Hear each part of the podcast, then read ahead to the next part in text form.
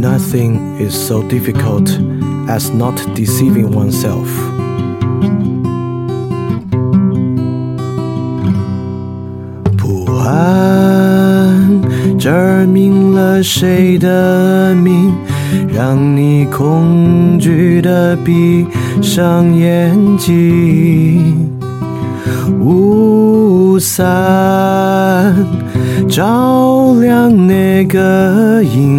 《此句编织你的艰辛》。《饭店二点零》第二章，语言何以可能？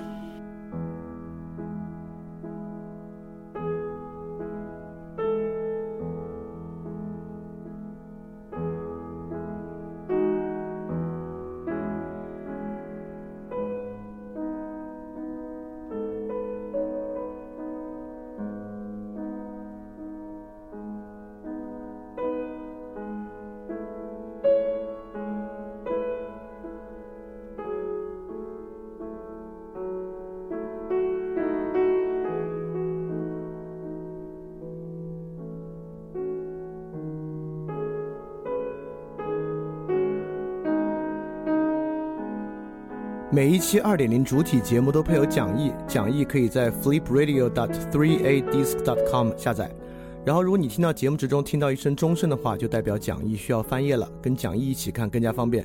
如果不希望看讲义呢，也可以在小程序直接查看带有 show note 的节目，就可以边听边看了。谢谢大家。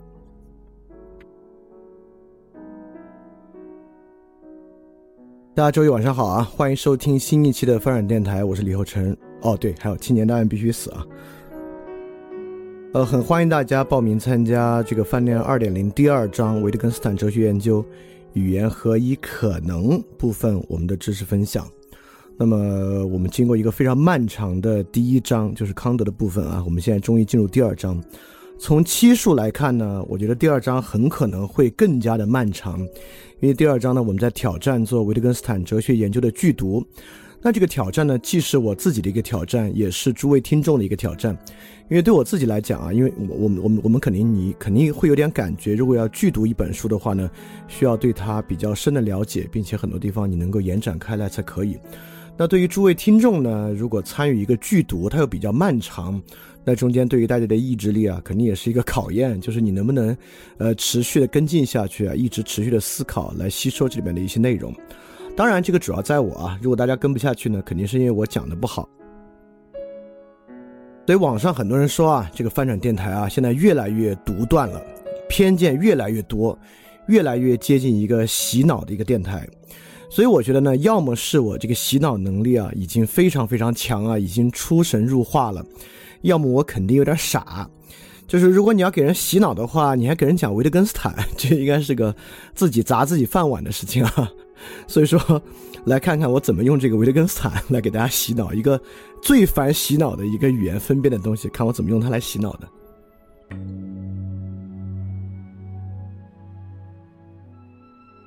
那我们废话少说，马上开始啊！那最开始的时候呢，我们还是要谈一谈，就是为什么我们要来学哲学研究？除了维特根斯坦本人很有魅力，以及这本书的名声很大之外，凭什么在这个时代？大家在生活这么忙，社会问题这么尖锐的时候，我们却需要花很长的时间来学一本名字叫《哲学研究》的书呢？因为很明显啊，今天有非常非常大的问题啊，就是我们在之前那期 special 里面讲了，在 special 里面我们管它叫今天进入一个纷争年代，用大家更容易理解的话说呢，就我们处在一个常识瓦解的年代。在一个常识瓦解的年代呢，很多过去因为常识所弥合的矛盾，现在就爆发出来。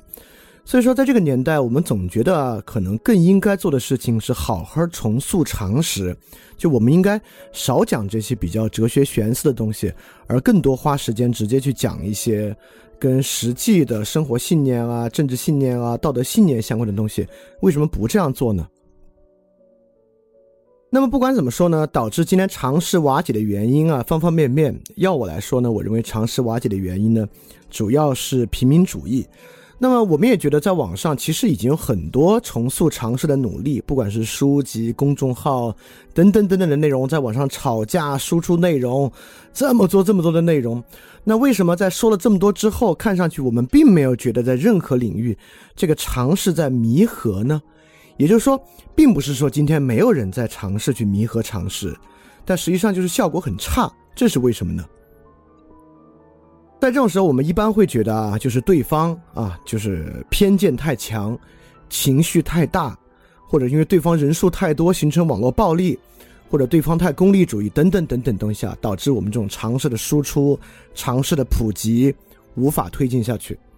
但我特别想说呢，呃，sometimes 我也这样想，说实话，但当这么想的时候呢，我觉得还是要停下来，因为当你这么说的时候啊，我们总觉得，而且我们总在以我们和他们相争。啊，所以说，这个社会呢，就是掌握正当常识的正义人士，和这种丢失常识的反派之间的一个争斗。但之前其实我们也做过一期节目啊，讲这个平权意识和平权问题。就即便是翻店听众，而且翻店听众里面参加那个问卷的都是加了微信的听众，应该都是就听的比较多、挺核心的听众了。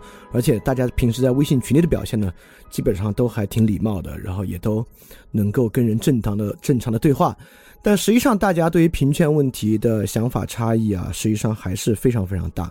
所以说，这个社会上确实并不是简单的正当尝试的正义人士和丢失尝试的反派之间的一场争斗，导致尝试问题无法正常解决的原因，是因为他们的情绪、他们的偏见，或者因为他们人数多等等等等。实际上不是这样的。实际上，我觉得依然非常非常值得回来想啊。我们认为，所谓现在常识瓦解，我们想诉求的常识是什么呢？这些常识背后的道理，我们真真的想清楚了吗？以及我们在对外表述这些常识的时候，我们认为啊，我们头头是道，说的很好，包括我自己啊，就我们真的表述明白了吗？所以说，认为现在。我们自己已经完全想明白了，现在的任务就是让他们想明白，或者怎么样？他们不想明白，让他们别说话，消灭他们，是这个问题，还是说实际上我们很可能也没有太想明白这么一个问题？所以说，就在我看来啊，我们翻链二点零整体来说就是真理解、真情感、真实践。总的来说，什么时候去梳理梳理自己的认识？都非常紧迫，就是让自己能够想得更明白。无论如何都非常非常的紧迫，啊！再说了，就是我们花时间学习哲学研究和花时间理清常识这个事儿本身呢，实际上也并不矛盾。我认为呢，如果能够更好的对语言有认识，那对于我们如何能够更好的带来常识的共识，这事本身肯定也更有好处。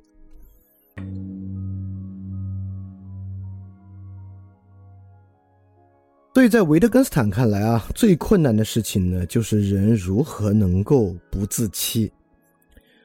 就是如何能够不自欺，真的是非常困难的事情。我相信，呃，这个问题通过今天的内容讲到最后，你就能够明白了。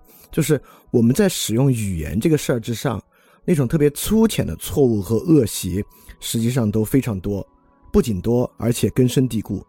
在这个基础之上，人啊，说实话，呃，想明白的时候是比较少的。想的不明白的时候呢是比较多的，这个话说给一个二十一世纪的人听啊，会觉得比较奇怪，因为按理说我们到二十一世纪了，应该想明白，因为又是这个科学革命，又是启蒙运动啊等等，我们想明白的事儿呢，应该非常非常多了。我们没想明白的事儿呢，应该是那些很重要的，但是凤毛麟角的事儿。但是维特根斯坦的意思呢，恰恰不是如此，他不仅对于呃普遍的语言这么想。实际上，维特根斯坦对于形而上学和哲学也是这样想，就绝大部分哲学的书籍和哲学理论都是仅仅是在错误的使用语言而已。所以说呢，对于我们每个人都一样。呃，我再重复一遍，就是，也就是说，到今天呢，如果我们每个人都仅仅使用自然语言去做生活中的事儿呢，你根本就没有必要听这个节目。但相反呢，我们每个人频繁的在微信上接触各种公共讨论的文章、公共事件，什么是道德，什么是爱情，什么是自我，什么是情绪，什么是罪，什么是欺骗，等等等等的。就今天我们已经不可避免的必须成为一个知识分子，接触、思考、判断、转发、评论这些问题。所以在这个基础之上啊，就你每天吃的饱不饱，你每天这个满不满意，工作爽不爽这些事儿啊，工作爽不爽，兴许都还挺容易自欺的。反正就是吃的饱不饱，今天累不累，你要崴脚的疼不疼，这些事儿啊不怎么自欺。但一到我们刚才说的那些事儿啊，基本上绝大部分内容，人们就在其中产生各式各样的自欺。而这些自欺之中呢，有一个非常重要的问题，就是语言的误用啊。所以说维特根斯坦的重要性呢，就在这个地方。当然，在这里呢，自欺是一个比较广的一种自欺的意味啊，它不是那种，呃。很狭义的自我欺骗，就是比如说一种自我催眠啊，促使自己相信自己拥有自己所不具备的才能啊，等等，指的还不是这种东西。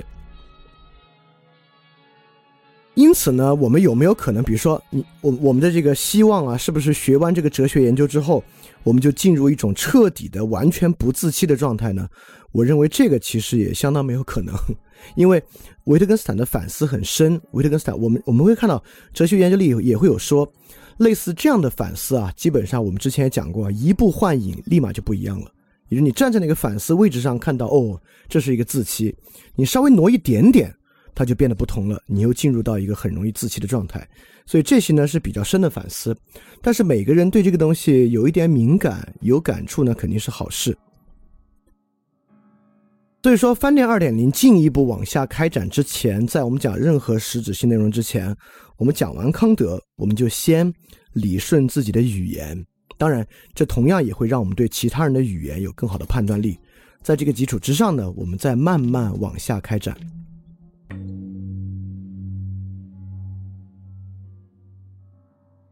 所以呢，我们最简单的回溯一下第一章的问题意识。在第一章我们讲康德的时候，我们的问题是写的是什么呢？我们写的是啊，如果今天的问题来自于我们对世界有一种错误的理解方式，这个错理解方式怎么来的？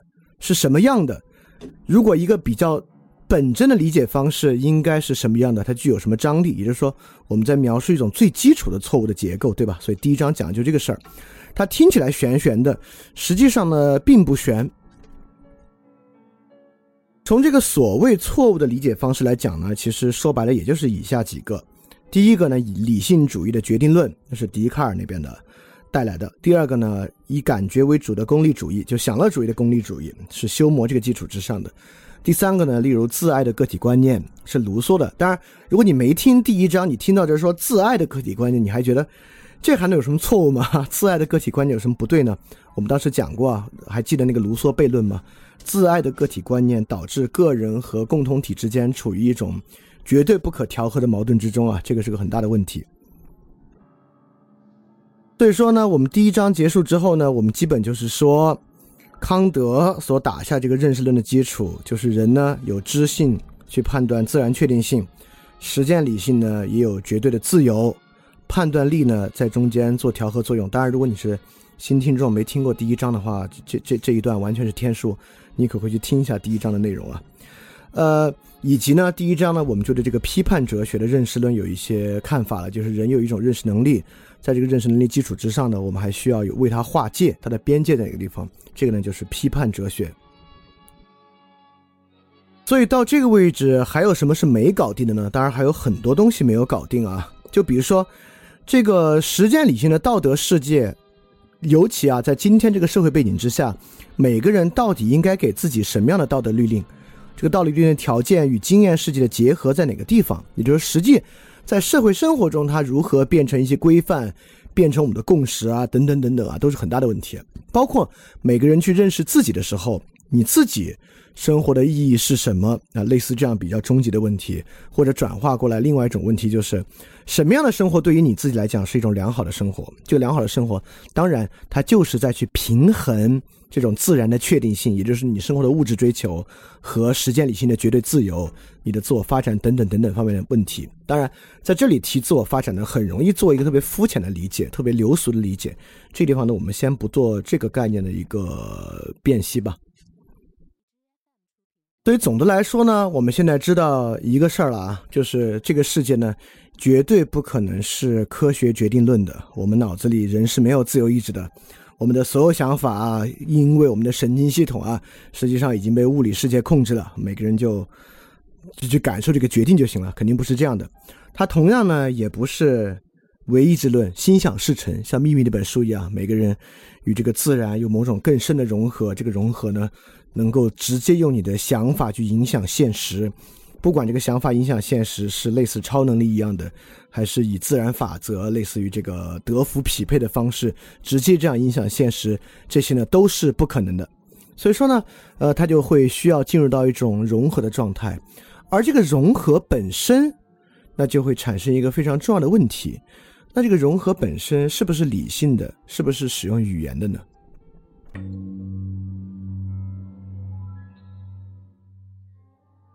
你看啊，不管我们每个人融合的策略是什么，我们每个人呢，至少有一种融合的感受。也就是说呢，我们外部跟社会、跟他人各种各样的接触，这个自然决定论之中的身体、自己和经历，对于我们每个人自己来讲呢，有一种自己的感觉，有一种自己的感受和自己的理解。我们经常说啊，一种陈词滥调的话，说啊，人与人的悲欢并不相通。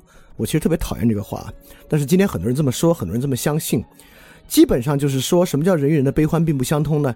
也就是说，这种自然世界落实到每个人自己自由世界之中的感觉，其他人是不可能产生理解的。这里面很大程度上是在说语言的不可能，有这个东西呢是不可能用语言承载，并通过语言的逻辑让其他人感受和理解的。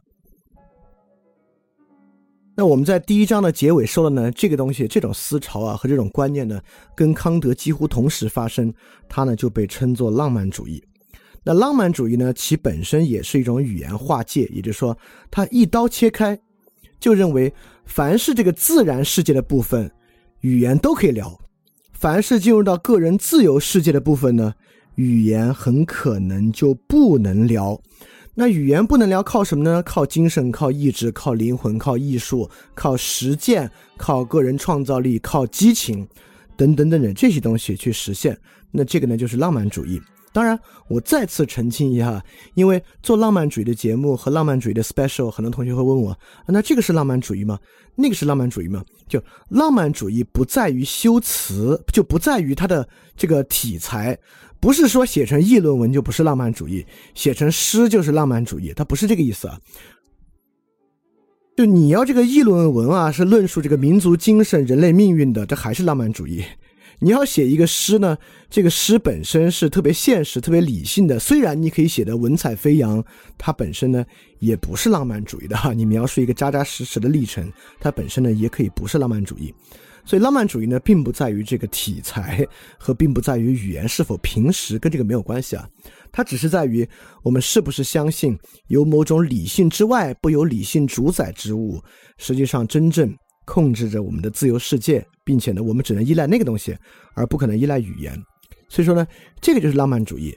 这种浪漫主义呢，其实说实话，今天每个人身上多多少少都有，也就是说，多多少少呢，我们对语言都不那么相信。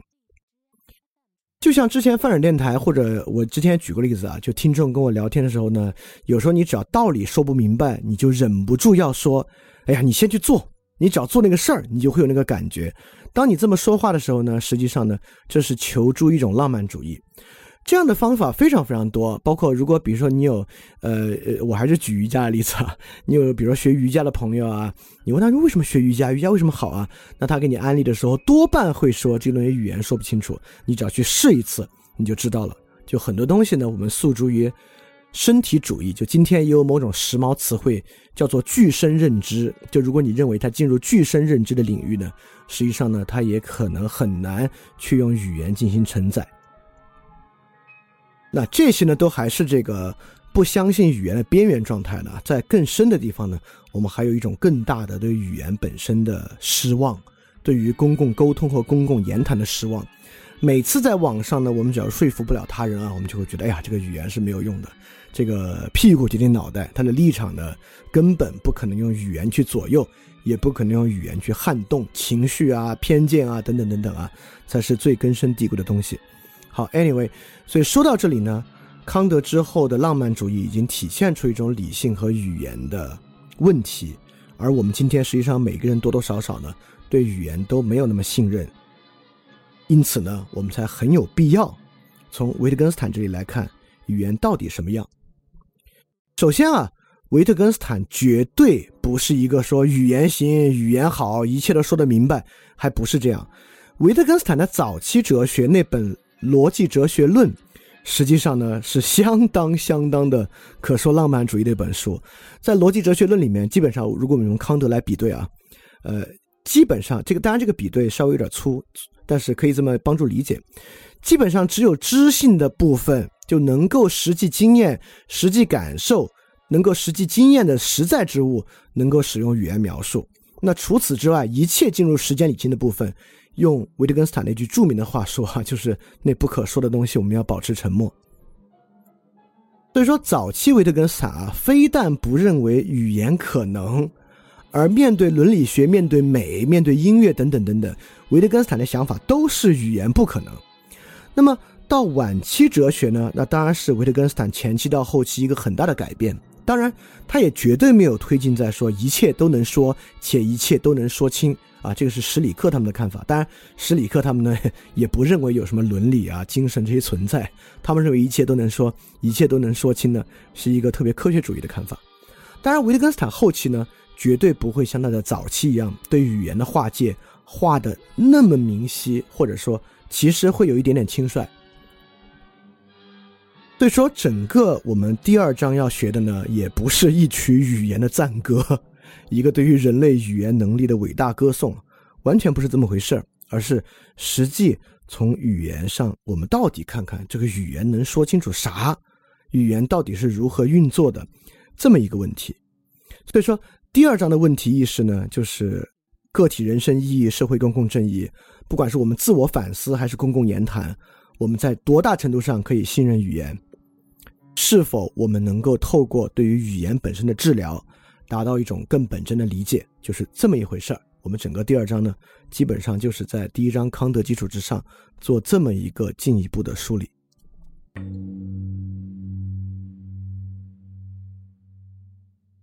那么整个第二章我们要读的书呢，不是一本很厚的书，呃，如果是本很厚是剧读，那那不知道做到哪一年去了。是维特根斯坦啊，呃，死后由学生编纂出版的一本书。维特根斯坦生前只出版过《逻辑哲学论》，这个哲学研究呢是他死后出版的，就是这本书。这本书叫《哲学研究》，但实际上呢，并不像我们最。直观的理解那样研究哲学，因为如果真的我们觉得哲学研究呢，那就应该从这个哲学史开始梳理啊，古希腊哲学，然后罗马化时期等等等等往后梳理下来。我们也知道，这个维特根斯坦自己读哲学书读的读的并不多，他不是一个传统的学院哲学家，就是从这个哲学史扎扎实实了解上来的，有点像海德格尔那种，他完全不是。所以说，呃，大家可能我我猜啊，大家起码都听过了哲学研究的一到二十三节。呃，就是我们今天要讲的，但其实我们今天只能讲到十四节，因为之前有铺垫，我们之后会快一点。你就会发现啊，这个一到二十三节，除了奥古斯丁之外，没有提过其他哲学家的名字。提奥古斯丁呢，也并没有提奥古斯丁的什么《上帝之城》啊、《博弈教徒》啊等等等等著作，他摘的就是奥古斯丁对于语言的一个看法。所以这本书里面呢，并不讲很多哲学，这个是大家可以放心的。你不并不需要什么特别深刻的对于哲学的了解才能来听哲学研究，因为这本书与其叫哲学研究，不如叫语言研究，或者我觉得更精确的应该叫概念研究。这本书呢，就是关于语词、词汇的意义是怎么来的这么一个问题。那当然你就要问了，那维特根斯坦凭什么管这个叫哲学研究呢？当然啊，因为维特根斯坦这本书呢是要治疗这个哲学病，就像我刚才说的，如果我们每天说你吃了吗？怎么样？今天好吃吗？啊，你你最近忙吗？你或者医生问你身体哪儿疼啊？等等，就这些问题的时候啊，我们这个语言和我们的概念不出问题。我们的语言和我们的概念什么时候出问题呢？当我们进行哲学思考的时候，它就出问题。这个哲学思考呢，每个人都做。当你在讨论这个狗精，他夸大、他撒谎是不是对，等等等等公共问题的时候啊，它里面就带有进入了某种哲学式的思考和哲学式的论理过程。一到这个过程呢，这个语言就开始出问题。所以这本书呢，就是来讨论哲学话题和哲学论理之中的语言和概念问题的一本书。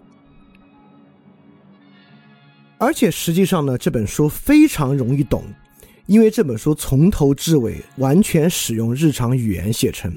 就如果之前你参加过第一章，读过康德，读过休谟，读过笛卡尔，再来读维特根斯坦呢，就这本书的每一段在讲什么，实际上你都能明白，因为它的语言非常平实，并不借用非常艰深的这个哲学词汇。哲学概念也并不进行前后大段长篇的长程的论理和逻辑推算过程，就是像日常语言中间的基础论理和对话一样进行。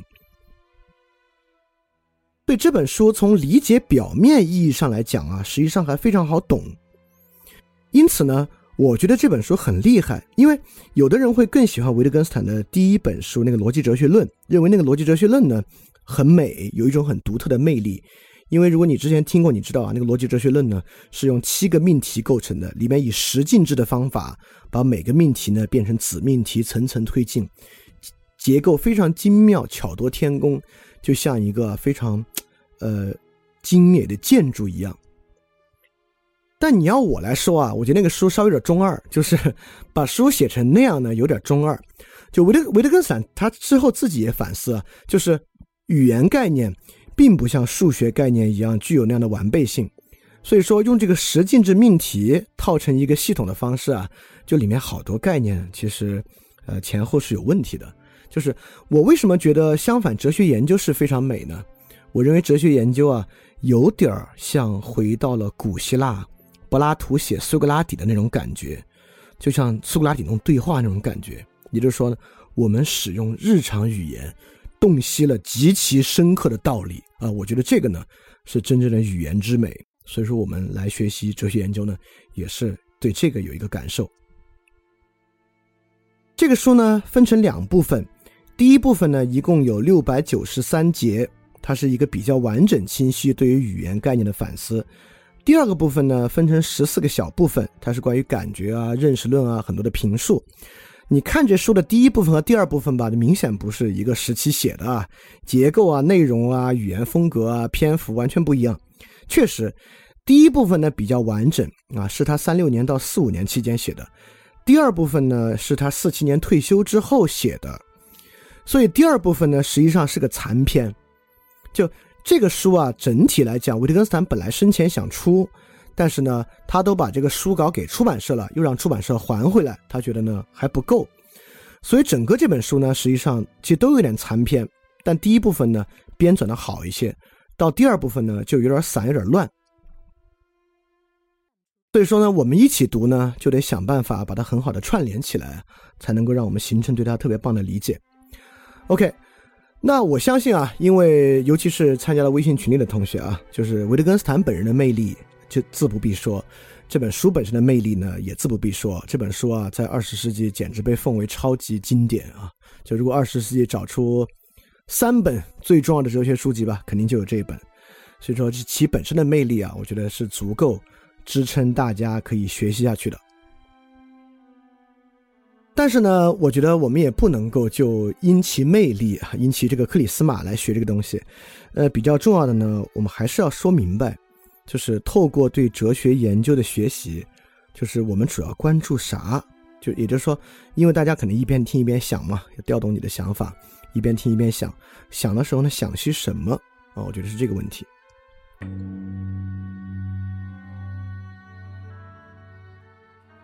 虽然我刚才说啊，这本书呢挺容易理解的，都是日常语言，但我相信读过的人呢会觉得狗屁。根本不是这样，超级难懂，好吗？这个超级难懂的原因在于这儿，因为维特根斯坦这个很独特啊，他每一节每一节之间，并不像康德啊、休谟啊很长的篇幅之上有特别明确的上下关系，所以说它的难懂之处在于这一段的意思你知道，但是为什么要说这个你不知道？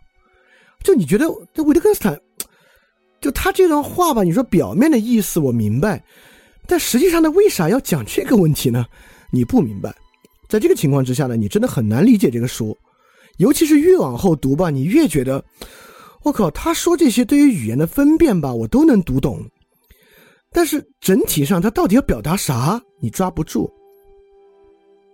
问题就在这儿，康德那个东西呢也难懂，但实际上康德的问题意识呢比维特根斯坦要明白，就你知道，纯粹理性批判就是对于人的认识能力的一个整体梳理。而且呢，这个书啊，这个结构从里到外构建出一个系统啊，你还是挺容易把握住康德的问题意识要说啥。就维特根斯坦这个书比较麻烦的就是呢，每一段你都能读懂，但你整体不知道他为什么要这么写啊。恰恰呢，因为维特根斯坦在做一个很深的反思，所以说呢，你看啊，我们读这个书，比如说一到六十四节是关于这个植物逻辑的，我们很容易理解的是呢，维特根斯坦你这个说的明白，就语言的植物逻辑啊。确实有问题，语言不是像我们想的那样的。这部分呢，你能读懂，但你不懂的是啥呢？你不懂的是，这个维特根斯坦为什么谈语言要谈这个指物逻辑的问题呢？你你把握不住这个指物逻辑啊！我我们就算按照指物逻辑的方法想语言，有什么问题就能带来什么麻烦？只要这个问题你不理解啊，你根本不知道维特根斯坦说啥。第二。这个指物逻辑改改成什么样？尤其改完那个样，到底对我们的生活有什么理有什么影响？我们产生了什么样的思考问题的新思路？如果这个东西你也不理解呢，这个书本身你也没 get 到。所以说，我们这次做维特根斯坦的剧读啊，把那个表面意思揭示出来，那肯定是第一层的。最重要的呢，就是以下三个问题，在一句一句推进过程之中，我们要去完成的。就是第一，就是哲学研究这本书自身的勾连，因为它每一节、每一节、每一节，这个每一节除了有一个数字标题之外，没有任何别的东西。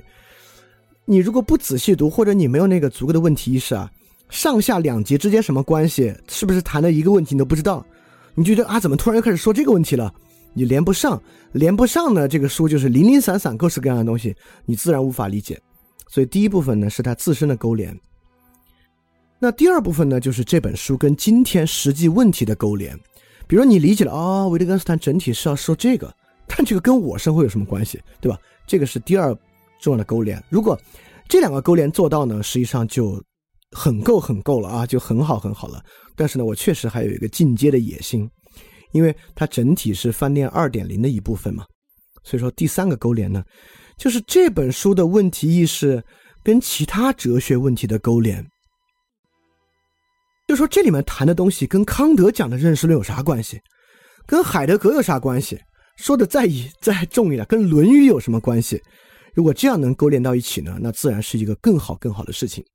所以说，我们一步一步来看，我们能走到哪一步。当然呢，我觉得这里面有一个很重要的 bonus，就大家学习哲学研究的 bonus，就是你看啊，维特根斯坦是怎么反思的。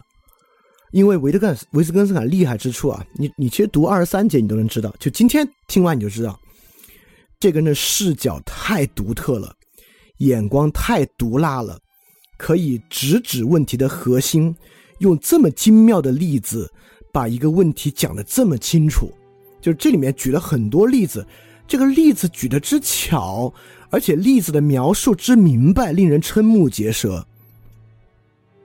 所以说，你要是耳濡目染，久而久之，掌握一种这种维特根斯维特根斯坦式的反思和这个论理分析方法，那自然是一个非常厉害的东西。我跟你说，这个啊，可比什么批判性思维啊，这个谬误那个谬误啊，厉害到不知哪儿去了。那那个都不止不厉害，我觉得那个绝大多数本身就是一种谬误和一种偏见而已啊。对维特根斯坦式的思考和反思能力呢，就在哲学研究之中啊，你也慢慢体会。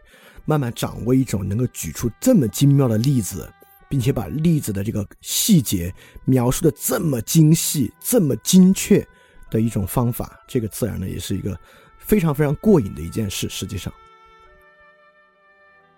呃，但是呢，但是啊，但是我们在网上看那种所谓的批判性思维，这个谬误那个谬误，你总觉得这玩意儿既学既用，你只要一看就觉得哦，是是是是是，可以用来分析生活中的问题啊，你你就立马有这种感觉。